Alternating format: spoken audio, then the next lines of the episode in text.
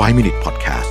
ไอเดียดีๆใน5นาทีสวัสดีครับ 5 minutes 99 problems นะครับคำ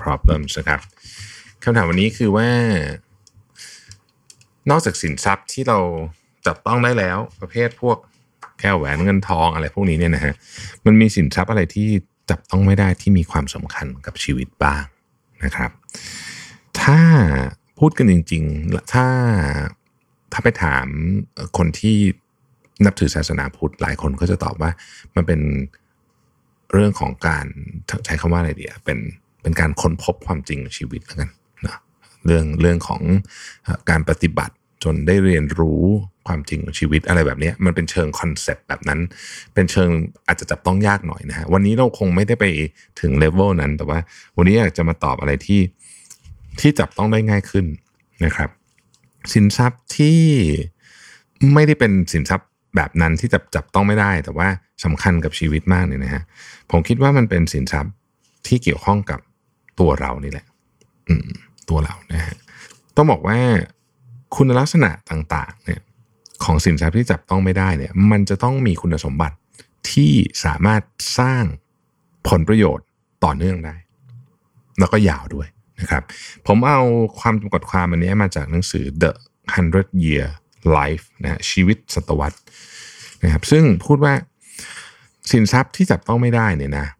มันจะต้องสร้างผลประโยชน์ต่อเนื่องตลอดช่วงระยะเวลาที่ยาวนานแล้วก็ไม่สามารถที่จะแยกออกจากตัวตนของเราไปได้รถเรายังถูกเอาไปขายหรือไปขโมยได้ใช่ไหมฮะแต่ว่าสินทรัพย์พวกนี้เนี่ยมันจะเป็นลักษณะที่มันจะแยกออกจากตัวตนเราไปไม่ได้นะครับไม่สามารถไปตีค่าแล้วก็นำไปซื้อขายแลกเปลี่ยนได้ด้วยนะฮะเห็นได้ชัดว่าลักษณะส่วนบุคคลที่มีคุณสมบัติแบบนี้อาทิสติปัญญานะครับสุขภาพหรือแม้แต่กระทั่งการเกิดมาในชาติตระกูลที่เพียบพร้อมหรือแม้แต่กระทั่งรูปร่างหน้าตานะครับจริงๆต้องบอกว่าในหนังสือเล่มนี้เขาบอกว่ามีงาน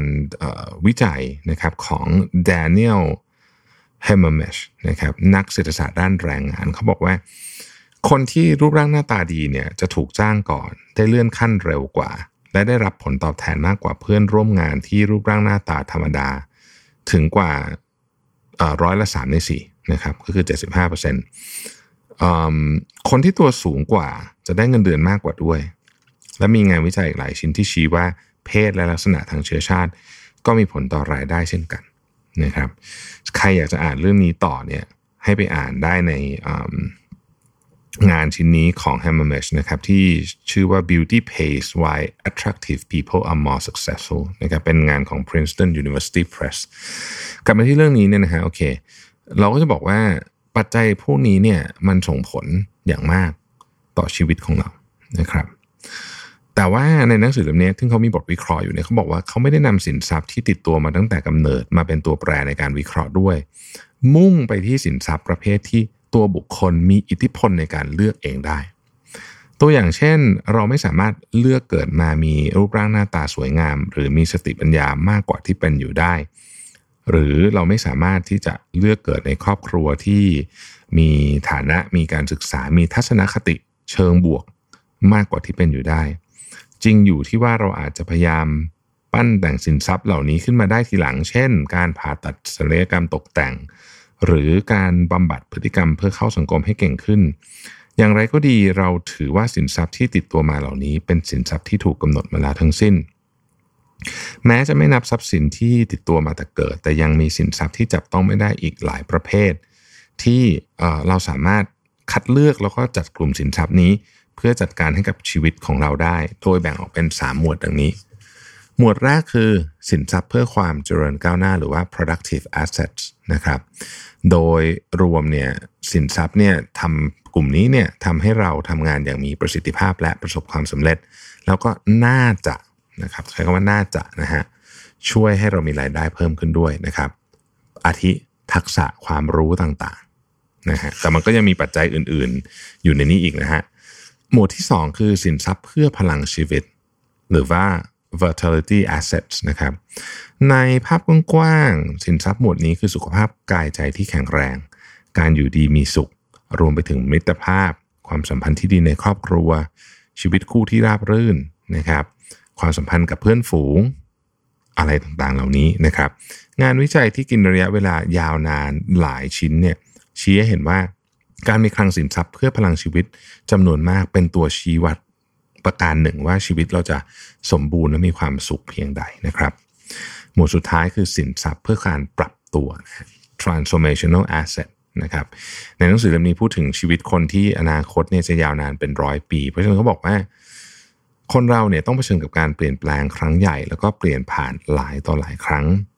สินทรัพย์เพื่อการปรับตัวเหล่านี้แล้วผมคิดว่าอันนี้เป็นอันที่สำคัญมากหลายคนอาจจะไม่ได้มองของพวกนี้เป็นสินทรัพย์ด้วยซ้ำแต่ผมเห็นด้วยกับหนังสือเล่มนี้ว่าเป็นสินทรัพย์ที่สำคัญมากนะครับก็คือสินทรัพย์ที่สามารถช่วยในการปรับตัวของเรานะการรู้จักตัวเองความสามารถในการเข้าถึงเครือข่ายทางสังคมที่หลากหลายการยอมเปิดใจเปิดกว้างเปิดรับเรื่องและประสบการณ์ใหม่ๆนะครับสินทรัพย์กลุ่มนี้เนี่ยเป็นของที่ขาดไม่ได้เลยโดยเฉพาะในชีวิตอนาคตที่การเปลี่ยนแปลงจะสูงมากๆนะครับก็ถือว่าเป็นหนังสือเล่มหนึ่งนะฮะที่ผมรู้สึกว่าดีทีเดียวนะครับแล้วก็หวังว่าคำตอบนี้จะช่วยท่านที่ถามมาได้บ้างไม่มากก็น้อยนะครับขอบคุณที่ติดตาม 5 minutes ครับสวัสดีครับ5 minute podcast